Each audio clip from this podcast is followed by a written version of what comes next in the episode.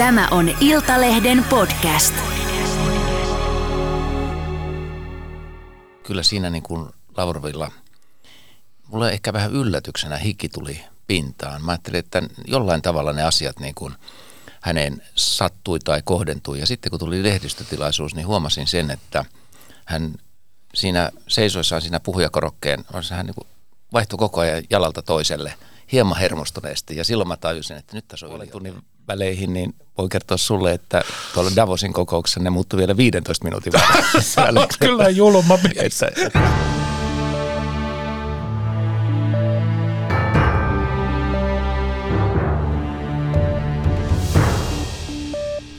Kartanlukijan kyydissä on tänään Pekka Haavisto. Tervetuloa. Kiitos, mukava olla tässä kyydissä.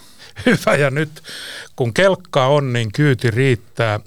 Meillä on kuule sellainen yhteinen kokemus, että me on marssittu yhdessä vuonna 1986 niin sanotulta Sokerin tontilta, jolla nykyisin sijaitsee oopperatalo, kohti eduskuntaa vastustettiin ydinvoimaa. Kyllä. Ja se oli se kevät, kun Tsernobyl tapahtui, mutta me ei vielä tiedetty siitä. Tiedätkö, että se oli se päivä? Me ei se, oli, tiedetty. se oli se päivä, milloin Tsernobylin onnettomuus tapahtui, milloin oli tämä ydinvoimamarssi ja huudettiin puu, tuuli, aurinko.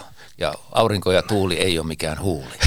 Tällaista se oli ja siellä Veikko Vennamo oli erittäin tiukka ydinvoimaa kohta ja minäkin huomasin siellä sitten SMP nuorissa olevan ja sieltä mä sut muistan.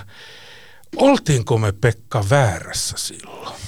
No mehän ajateltiin näin, että ydinvoima tuo paitsi näitä uraanilouhinnan ympäristöongelmia, niin eh, riskejä näihin itse voimaloihin. Ja juuri sinä päivänä sattui yksi pahimmista ydinvoima-onnettomuuksista. Ja mä oon tietysti miettinyt pitkään ydinturvallisuutta, ydinvoimaa. Mä ajattelin nuorempana, että joka viides vuosi vähintään poksahtaa joku voimala. Mutta todennäköisesti tämä, mitä tapahtui Tsernobylissä ja näissä muissa Harrisburgissa, myöhemmin Fukushimassa, on lisännyt ydinturvallisuutta. Et ehkä ydinvoiman vastainen liike ei ollut niin väärässä, vaan lisäsi sitä turvallisuustietoisuutta toinen riskit esiin. Ja tietysti tähän kaivostoimintaan liittyen myöskin, mutta nyt kun katsoo tänä päivänä pienydinvoimalla hankkeet ja muut, niin kyllähän ne tähän ilmastonmuutoksen vastaiseen työhön tarvitaan. Joo, kyllä se omakin ajatus on kulkenut sitä rataa, että oikeastaan on hyvä, että herrat ja yhtiöt pistetään koville, ne tekee silloin työnsä paremmin, mutta aika on tavallaan osoittanut, että, että me tarvitaan sitä yhtenä niin kuin mukana paletissa.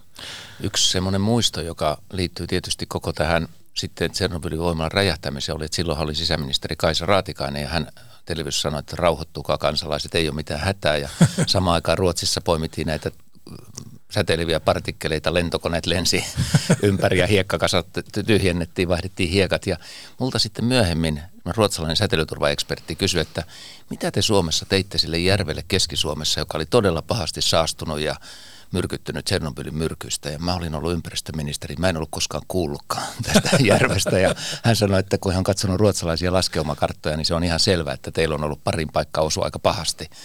Pahasti. Meillä oli erilainen asenne siihen niinä vuosina. No se oli. Pysytään siinä 80-luvussa vielä, että tota, SMP sai suuren vaalivoiton vuonna 1983 ja pääsi hallitukseen. Mäkin olin silloin 21-vuotiaana jo ehdokkaana ja, ja tota, toinen Uudenmaan vaalipäälliköstä ja vienyt, viemässä papereita sisään yhdessä nyttemmin kirkkoherra Kivelän kanssa, joka oli tuossa kansanedustajanakin pari kautta. Muistan hyvin. Ja tota, siinä rytäkässä sitten Ville Komsi ja Kalle Könkkölä pääsivät eduskuntaan. Oliko se silloin mukana alkuseurakunnasta ihan lähtien? Olitko ollut, peräti ehdokkaana? Mä olen ollut mukana, muistaakseni ehdokkaanakin 83 ja olis, olisinko ensimmäistä kertaa ainakin vaalityötä tehnyt vuonna 80, kun oli vaihtoehtoinen Helsinki. Joo, kuntavaali. kuntavaalilista ja, ja olin mukana 83, en tullut valituksi, mutta olin sitten Ville Komsi ja Kalle Könkkälän eduskuntaryhmä ensimmäinen ryhmäsihteeri. Kuulin muistaakseni sukka, sukkasillan eduskuntatalossa, sain joku vaksilta joku huomautuksen siitä. Joo, sitten, sehän on sitten ihan vielä legendaarinen. Pysytään tämän verran siinä 80-luvulla se 87 eduskuntavaalikeskustelu, kun sä ihanevävynä niin tempasit sitten ehkä sillä yhdellä keskustelulla 8000 ääntä. No näin, näinhän se oli ja sitä on vaikea niin uskoa. Mä tuolla Käpylän kirjastossa tenttasin – valtion budjettikirjaa, että olisi luvut hallussa, kun meidän keskustelu. Ja sitten Kalevi Sorsa rupesi puhumaan jossakin idänkaupan volyymeista mun vieressäni ja mä, mulla oli luvut niin hyvin opeteltu, että mä huomasin, että nyt menee pääministerillä ruplat ja markat sekaisin.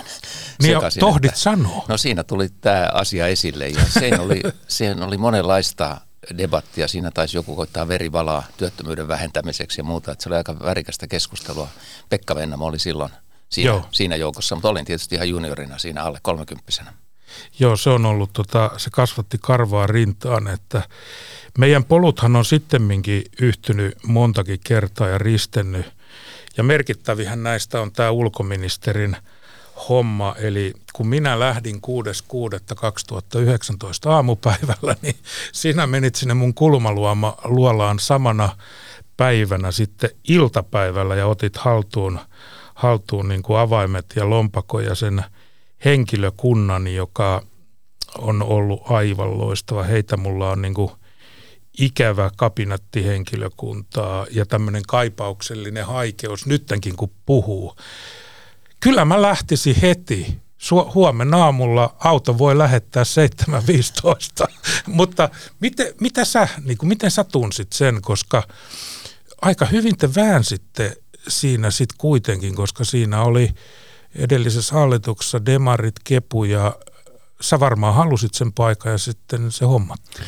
No näinhän, mähän jouduin tai pääsin vihreiden tilapäiseksi puheenjohtajaksi Touko Aallon jälkeen, että vedin niitä 2019 vaaleja. Niin, ja se, oli mun to, se oli mun toinen kerta sitten, sitten puheenjohtajana ja se oli vähän outo tämmöinen uudelleen kierrätetty puheenjohtaja, mutta vedin niitä hallitusneuvotteluja ja tietysti pystyin vaikuttamaan siihen, mitkä tontit sitten vihreille tuli, kolme ministerisalkkua, 20 kansanedustajaa, että meillä oli hyvä tulos.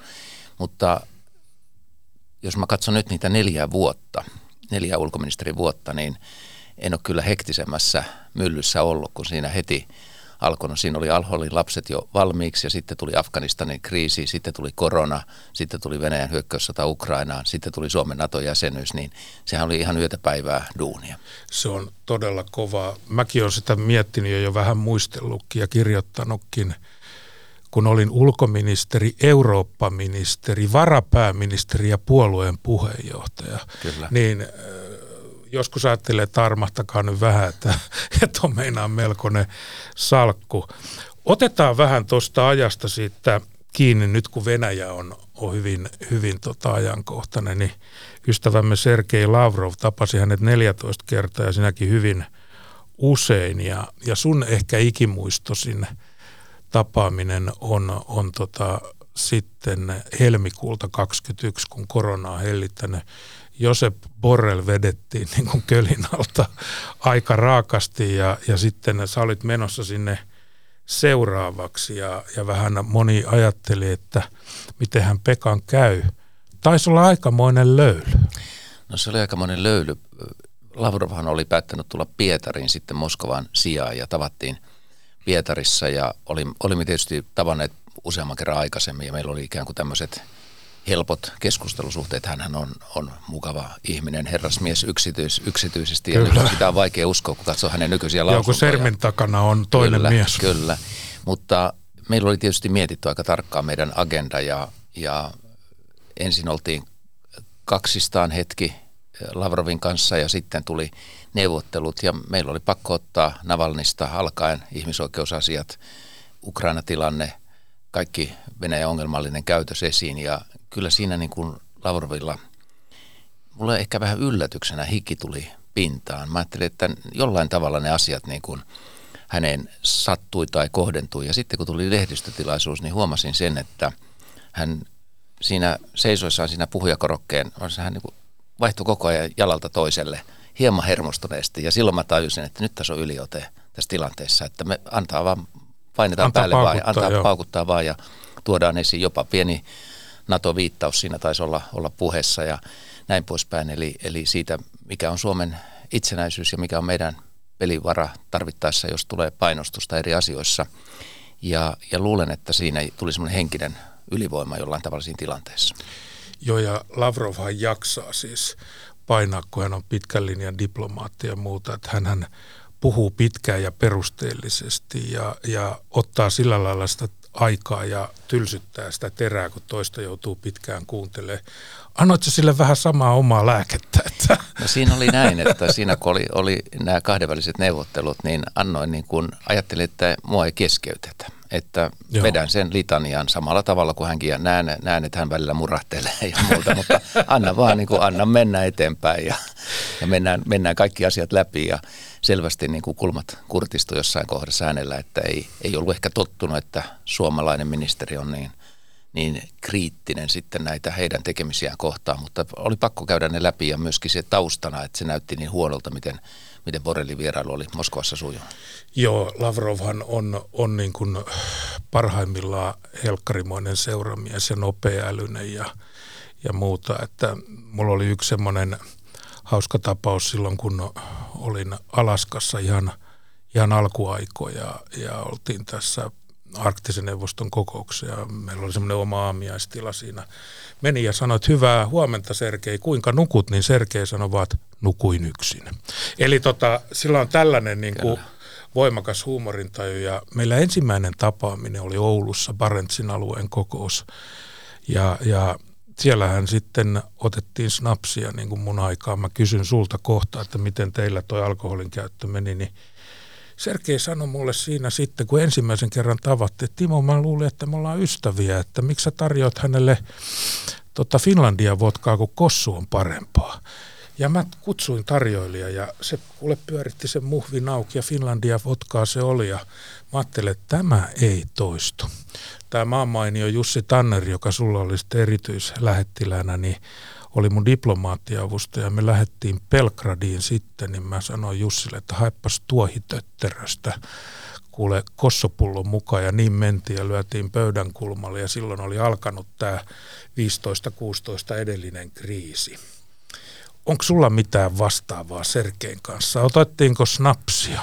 No saattoi olla, että se snapsin ottaminen oli vähän yksipuolista, enkä tarkoita nyt itseäni, itseäni tässä, mutta, mutta tämä ilmeisesti sun perinneelle jo aikaisemmaltakin ajolta, että minkälainen lasikantinen laulukirja hänelle vietiin lahjaksi, niin se sama merkki, tuotemerkki on tässä pätenyt, että kyllä sieltä, kyllä sieltä hänelle usein sitten kun nähtiin, niin joku, joku lahja jätettiin, mutta mullakin on arktisesta neuvostosta itse asiassa silloin keväältä 21, jolloin vielä ei siis ollut hyökkäyssota alkanut Ukrainaa, joka alkoi vuonna 2022, niin oltiin Islannissa, taisi olla toukokuu 2021, ja ja arktinen neuvosto on hyvin poikkeuksellinen, kun siinä kahdeksan ulkoministeriä istuu sitten yhteisessä pöydässä ja me oli semmoinen illallinen, jos oli vain ulkoministerit läsnä ja siinä Joo. oli Blinken ja siinä oli Lavrov ja siinä oli Pohjoismaiset viisi ministeriä ja Kanadan ministeriä. Kyllä. Ministerit alkoi kertoa harrastuksistaan ja ensin siinä Kanadan ministeri oli entinen astronautti ja hän kertoi avaruudesta ja näin poispäin. Ja Norjan ministeri Iine, jonka varmaan muistat. Joo, se reiden, joo. Iine, Iine sanoi, että hän on laskuvarjohyppääjä, siis naispuolinen ministeri joo. ja sitten tuli muun vuoro ja mä ajattelin, mitä ihmettä että mä keksin, no mä kerron kuplaharrastuksesta ja vähän niin kuin tunnelma lopahti huoneessa, voisi sanoa niin, että su- suomalainen vihreä, joka harrastaa volkkarikuplia.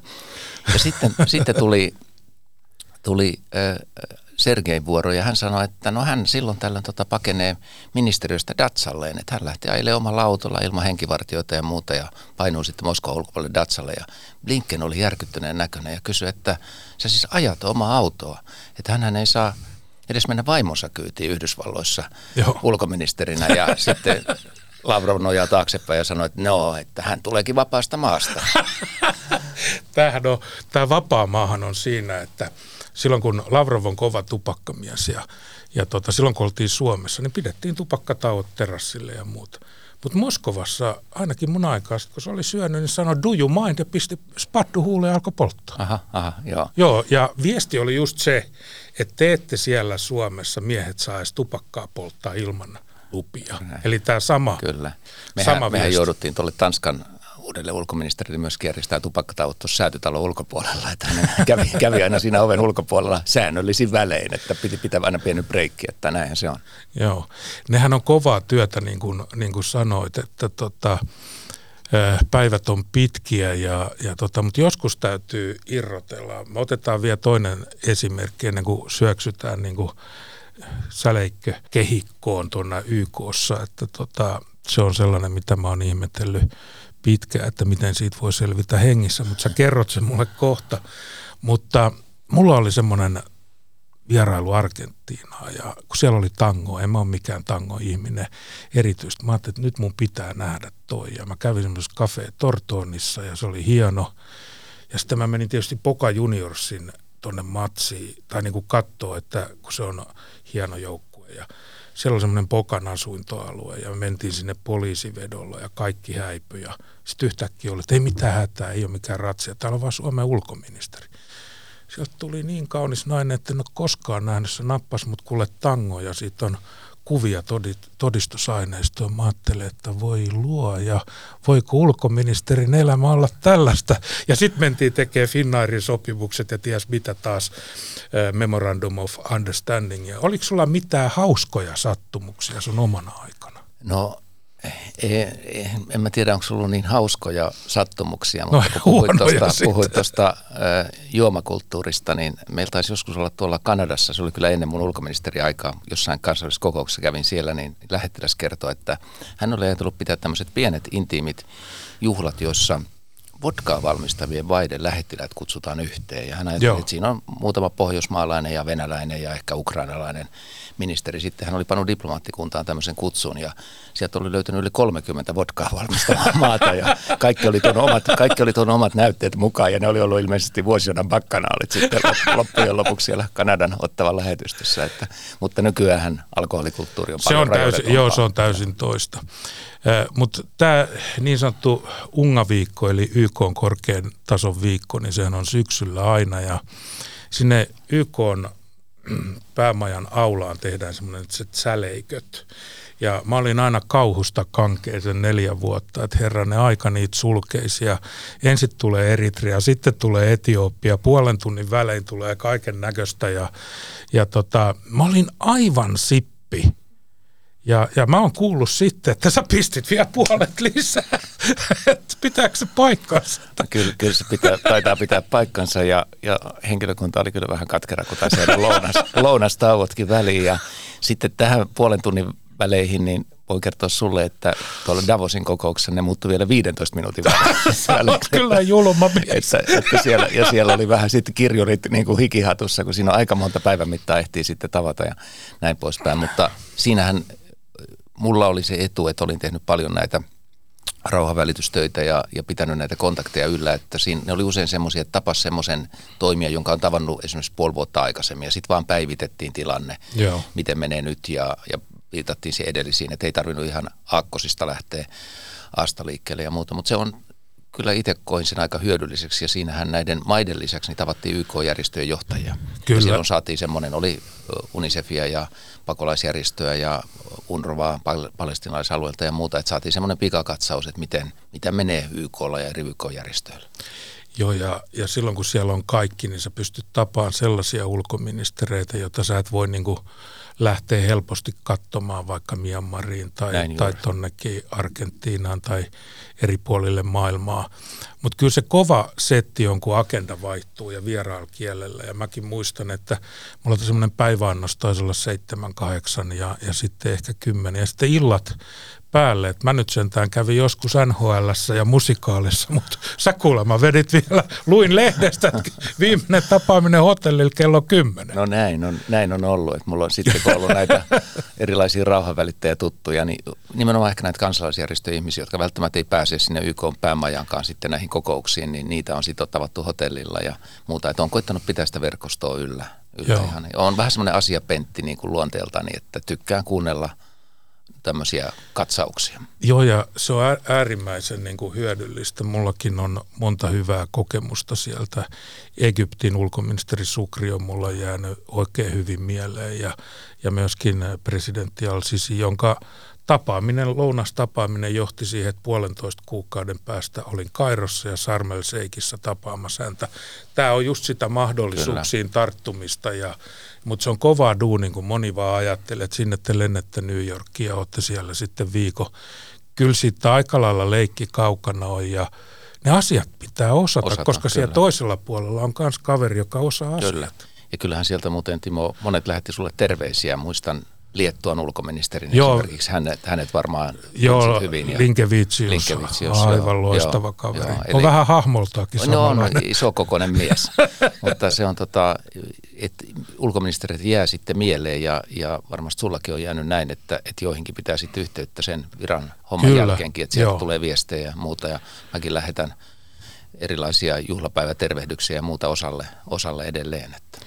Joo, kyllä niitä ystäviä tuossa viime keväänä olin Islannissa Kudlaukurin vieraana ja täytyy sanoa, että se on kyllä melko rentouttavaa sitten olla niin sanotusti vapaalla ja, ja kavereiden kanssa, jotka tietää asioista, saa sellaista briefingia, mitä kyllä. mistään muualta sä et saa. Kyllä, ja sehän on, sehän on se, kun vetäydytään jonkun ulkoministerin kanssa sitten kaksin, tai mulla oli joskus tämmöinenkin luksus, että YK pääsihteeri Guterres oltiin käymässä Genevessä ja mulla oli semmoinen iso virkamies häntä perässä ja sitten Guterres avasi oveen ja katsoi vähän sitä porukan kokoa ja sanoi, että, sun jälkeen niin, Pe- niin, että Pekka ei ollut niin, että tämä piti olla tetta teteli niin kuin kah- kahdestaan ja joo. sitten kävi näin ja sitten kun istuttiin huoneeseen, hän rupesi piirtää Ukrainan karttaa ja mietti, missä ne viljakuljetukset menee ja missä mahdolliset seuraavat konfliktipesäkkeet on ja muuta, että näki niin kuin millä yksityiskohtaisuudella esimerkiksi YK pääsihteeri yhtä, yhtä maata pelkästään niin kuin käsittelee ja miettii ja näin poispäin, niin kyllä ne on vakuuttavia.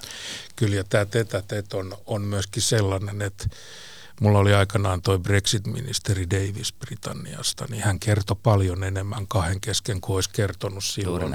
Ja sama oli, kun mä kävin konservatiivien kokouksessa, niin Boris Johnson briefasi paljon enemmän, mitä sitten kun ikään kuin se todennetaan. Mutta venäläisten kanssa tämä, tämä oli sitten niin kuin usein hieman toisin, että se oli sun omaksi turvaksi mm-hmm. usein, että kirjataan, ettei naapuri väitä, että sä oot kyllä, sanonut tällaista, kyllä. mitä sä et ole sanonut jossain, jossain aikaisemmassa Lavrovin tapaamisessa, niin juuri tässä kahdenvälisessä osassa hän sanoi, että hän, hän tietää Pekka, mitä sä aiot sanoa. Sä tiedät, mitä mä aion sanoa, että me voidaan tässä ruksata nyt, että ne on jo sanottu. ei, ei, nyt ihan täl, tällä keveydellä ei menty silloin Pietarissa, mutta jossain aikaisemmassa tapaamisessa, niin hän niin kuin totesi, että meillä on näistä ja näistä eriävät mielipiteet, että eiköhän kuitata, että nämä asiat on jo sanottu. Joo, mä luulen, että, että tämän Lavrovin kanssa sekä sulla että mulla oli semmoinen – luksus, että hän puhuu meidän kanssa esimerkiksi Syyriasta Kyllä. ja näistä, mutta usein pohjoismaiset ja muut pienempien maiden kollegat sanoivat, että hän ilmoitti ihan suoraan, että teidän kanssa ei muuten Syyriasta ja näistä no. puhuta, että vain bilateraalista. Ei, kun tämähän, oli, tämähän on niin se, kun monet kysyvät, että mistä se kommunikaation salaisuus, niin mulla ainakin aina oli Lavrovin kanssa niin, että mulla oli niin sellainen laaja asialista ja puhuttiin lähi että puhuttiin Syyriat, puhuttiin Pohjois-Afrikat. Ja hän oli hirveän kiinnostunut niistä yksityiskohtaisista tiedoista. Ja mä oon tätä samaa metodologiaa käytin tietysti tässä vaikeassa tilanteessa NATO-neuvottelussa Turkin kanssa, kun Turkin ulkoministeri Savusoklun kanssa istuttiin, niin mä aina, persona kanssa. hän on persona ja aina aloitin kaukaa. Aina aloitin Syyriasta ja heille, heille läheisistä asioista ja sitten ihan siellä viimeisellä minuutilla, aina oli tämä yksi juttu, tämä Suomen NATO-jäsenyys tässä, tässä vielä, että tämäkin pitäisi hoitaa pois alta. Ja huomasin sen eron, että kun Ruotsi käy neuvotteluja ja keskusteluja, niin se, se lähtökohta ei olekaan tämmöinen, vaan, vaan mennään suoraan omaan asiaan ja se ei välttämättä ole se paras tapa. No se on juuri, juuri tällä tavalla.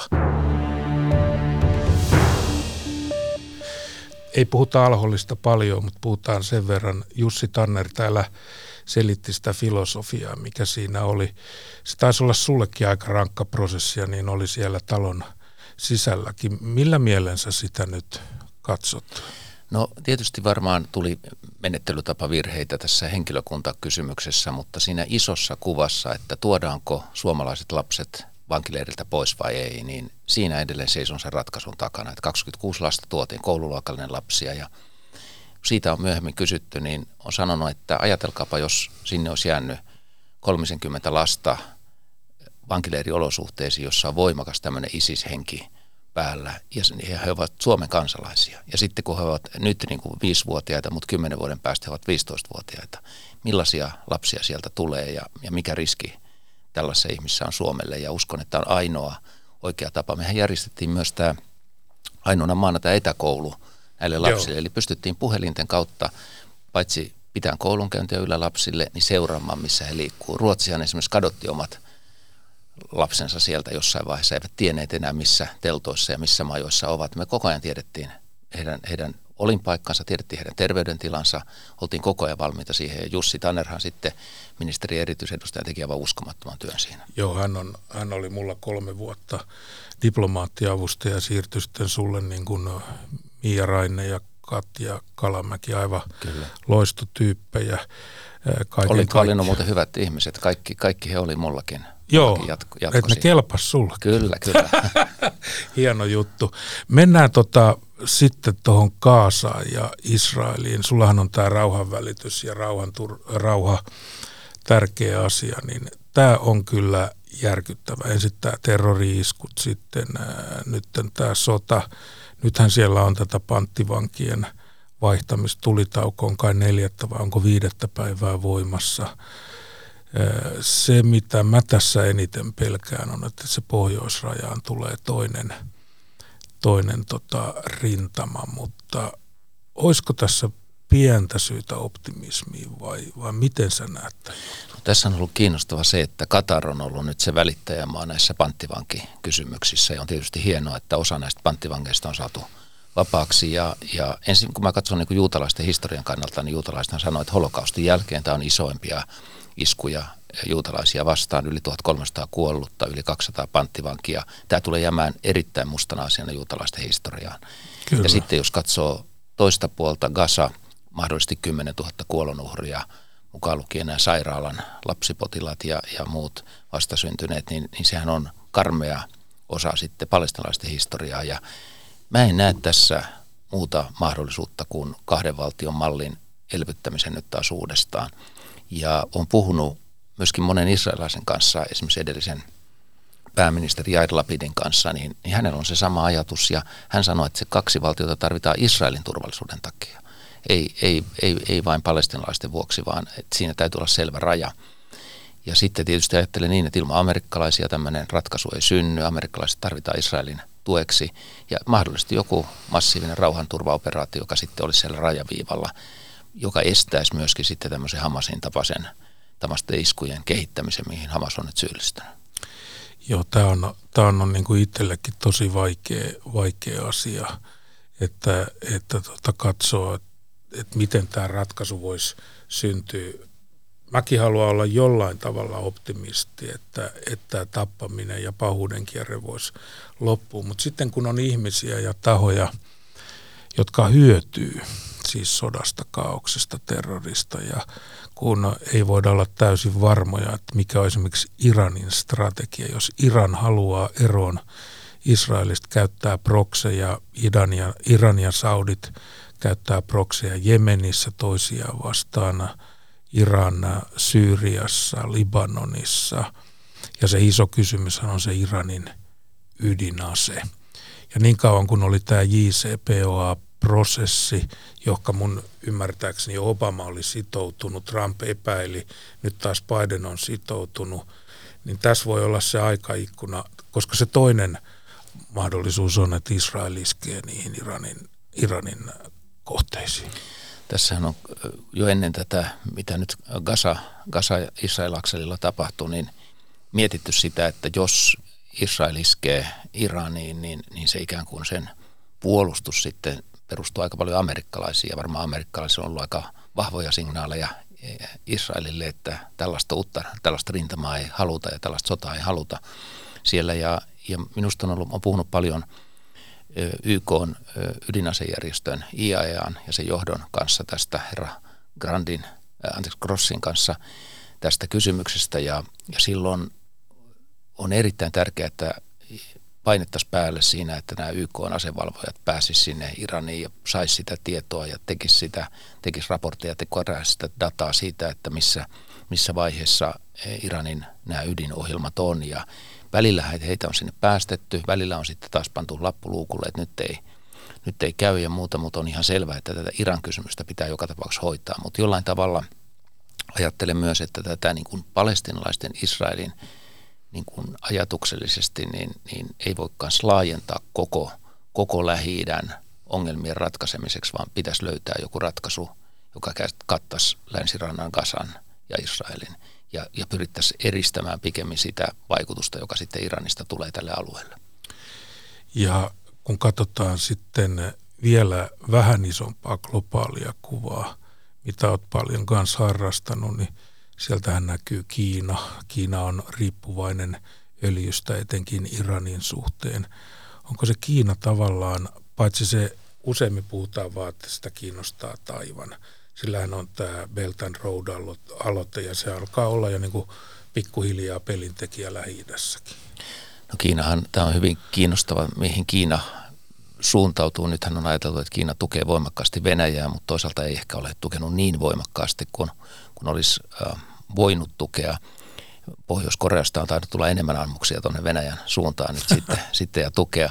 Ja oli merkittävä tämä Bidenin, presidentin Biden ja Xi tapaaminen, jossa jollain tavalla pientä liennytystä Yhdysvaltain ja Kiinan välillä oli, mutta kun on paljon Afrikassa liikkunut, on kysynyt sudanilaisilta ystäviltä, kun Kiina on paljon siellä, tekee investointeja, on mukana infrastruktuuriprojekteissa ja muuta, että mikä on se kiinalaisten hissipuhe, kun he tulee Sudaniin. Ja sudanilainen ministeri vastasi, että se on hyvin selvä. Ensin he sanoivat, että 70-luvulla kaikki sanoivat, että Kiina ei voi mitään väestökasvulle, että se on mahdoton tehtävä, mutta kattokaa mitä me on tehty. Meillä on väestöohjelma, että jos teillä täällä Afrikassa on mitään ongelmia väestökehityksen suhteen, niin meillä kiinalaismalli.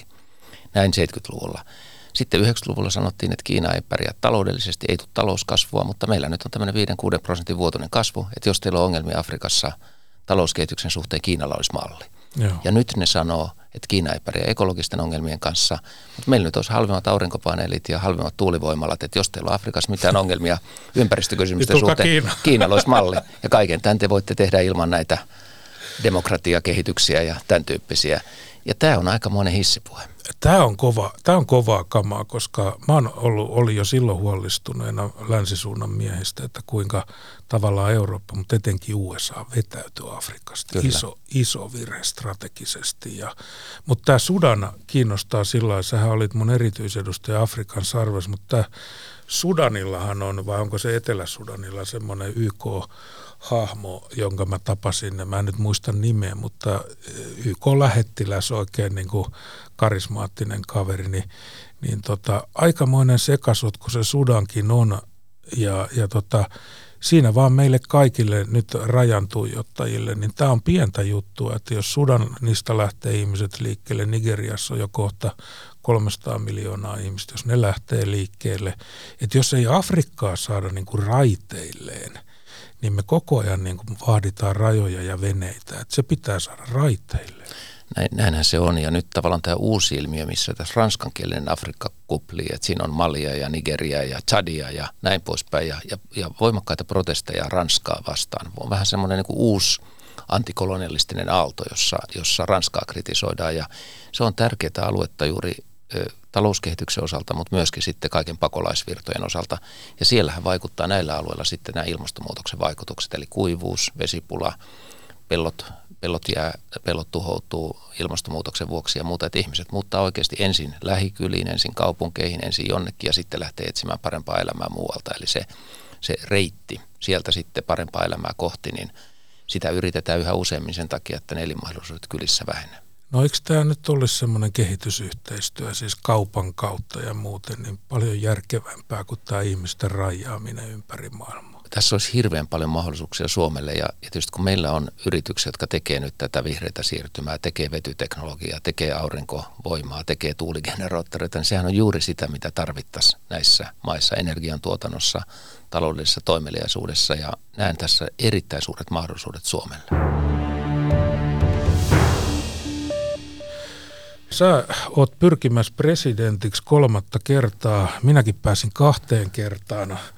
Sanooko kolmas kerta toden? No, kyllähän se voi toden sanoa ja toivon, että se sanoo semmoinen havainto ehkä tunnelmista tuolla kentällä, että salit täyttyy ja voisi kuulla nuppineulan putoavan. On niin hiljasta kuin kirkossa, kun kuunnellaan rajakysymyksiä, Venäjän hyökkäyssota Ukrainaan, Gasan tilannetta – erittäin tarkkoja kysymyksiä ja nuoret on kiinnostuneita, mutta tässä on hyvin vakava keskustelutunnelma. Tämä oikeastaan poikkeaa niistä kahdesta aikaisemmasta kerrasta kuin ja päivä.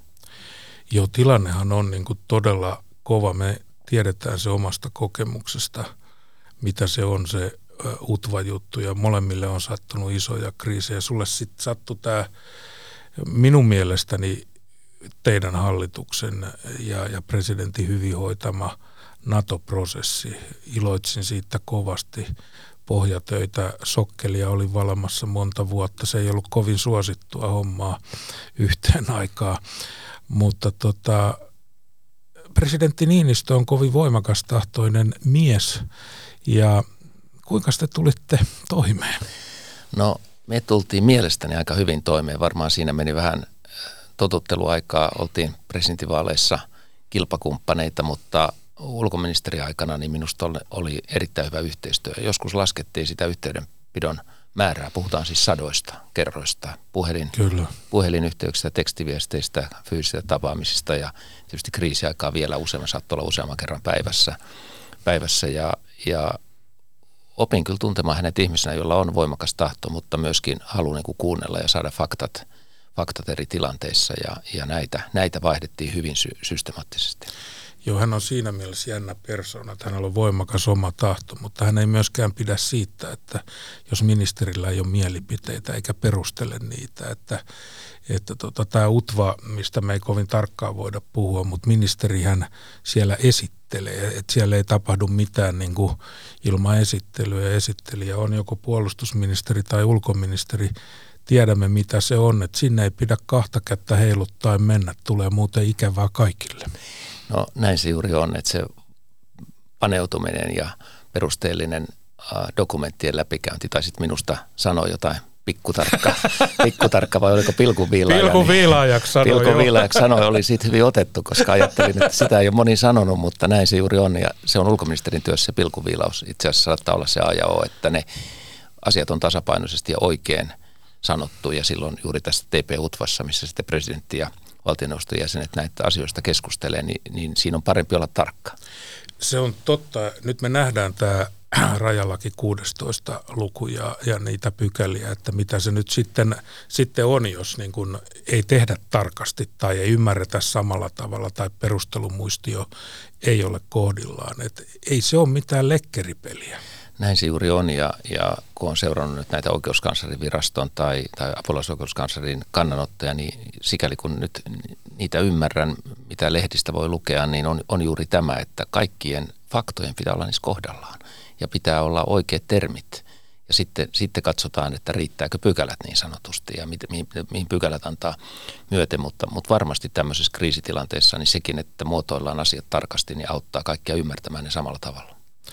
No siinähän oli jännitettä niin kuin pääministeri Marinin ja presidentin välissä, välistä, että se oli tietysti Marinin hallituksen ulkoministeri ja presidentin lähin tavallaan työkaveri sieltä hallitukseen päin, niin miltä se joskus, oliko siinä joskus ahdas paikka?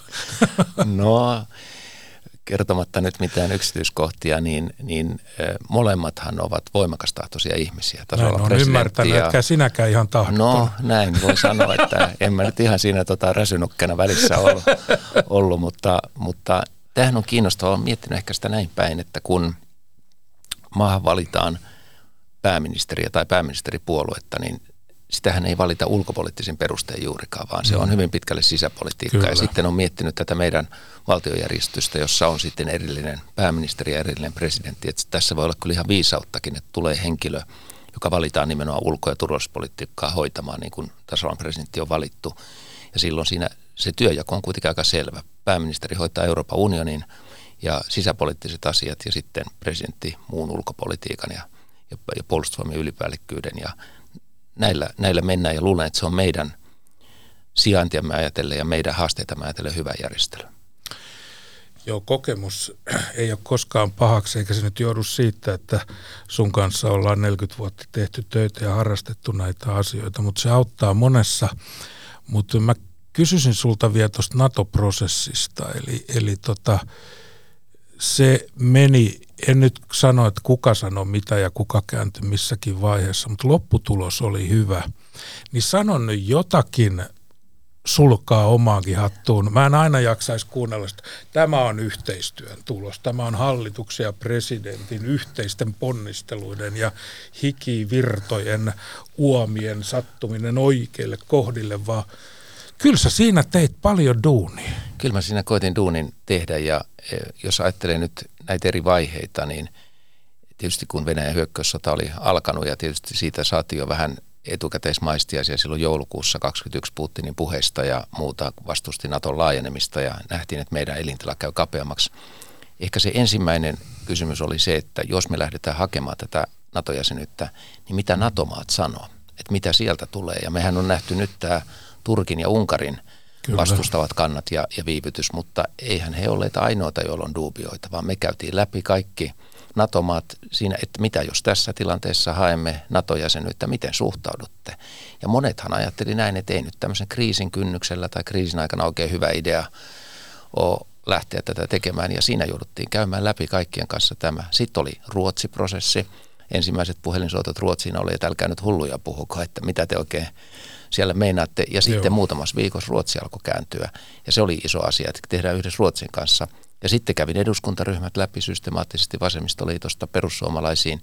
Ja sehän oli rohkaiseva kokemus, kokemus, koska se turvallisuusarvio oli kaikilla aika lailla yhteinen. Autetaan Ukrainaa, lähdetään auttamaan, mutta samalla on vahvistettava omaa puolustusta nyt sitten NATO-jäsenyyden kautta. Ja sitten ehkä viimeisenä, kun kysyttiin, että milloin sitten oma kanta muuttuu tai kääntyy, meitä on varmaan molempia haukuttu milloin Naton salarakkaiksi ja milloin muuksi rakkaiksi. Mäkin opetin Naton koulussa Oberammergaussa joskus, näitä ympäristö- ja sota-asioita ja muuta, että olin paljon tekemisissä heidän kanssaan. Niin viimeisenähän siellä sitten pääministeri, puolustusministeri, ulkoministeri ilmaisee kantansa tällaisessa prosessissa, koska ne kaikki – virstanpylvät pitää olla selvillä. Sitten kun sanoo, että nyt mennään, nyt, nyt lähdetään ja, ja silloin, mentävä silloin, mennään, silloin on mentävä. Ja mehän mietittiin myös kaikki ne vaaranpaikat, mitä sillä matkalla on, että tuleeko ilmatilaloukkaus, tuleeko merialueen loukkaus, tuleeko maa-alueen loukkaus, mitä voi tapahtua. Ja si, silloin tavallaan tehtiin koko, koko ajan niin kuin reiti, reittikartoitusta, mitä sitten tehdään, jos tulee joku takaisku. Että jouduttiin miettimään nämä asiat.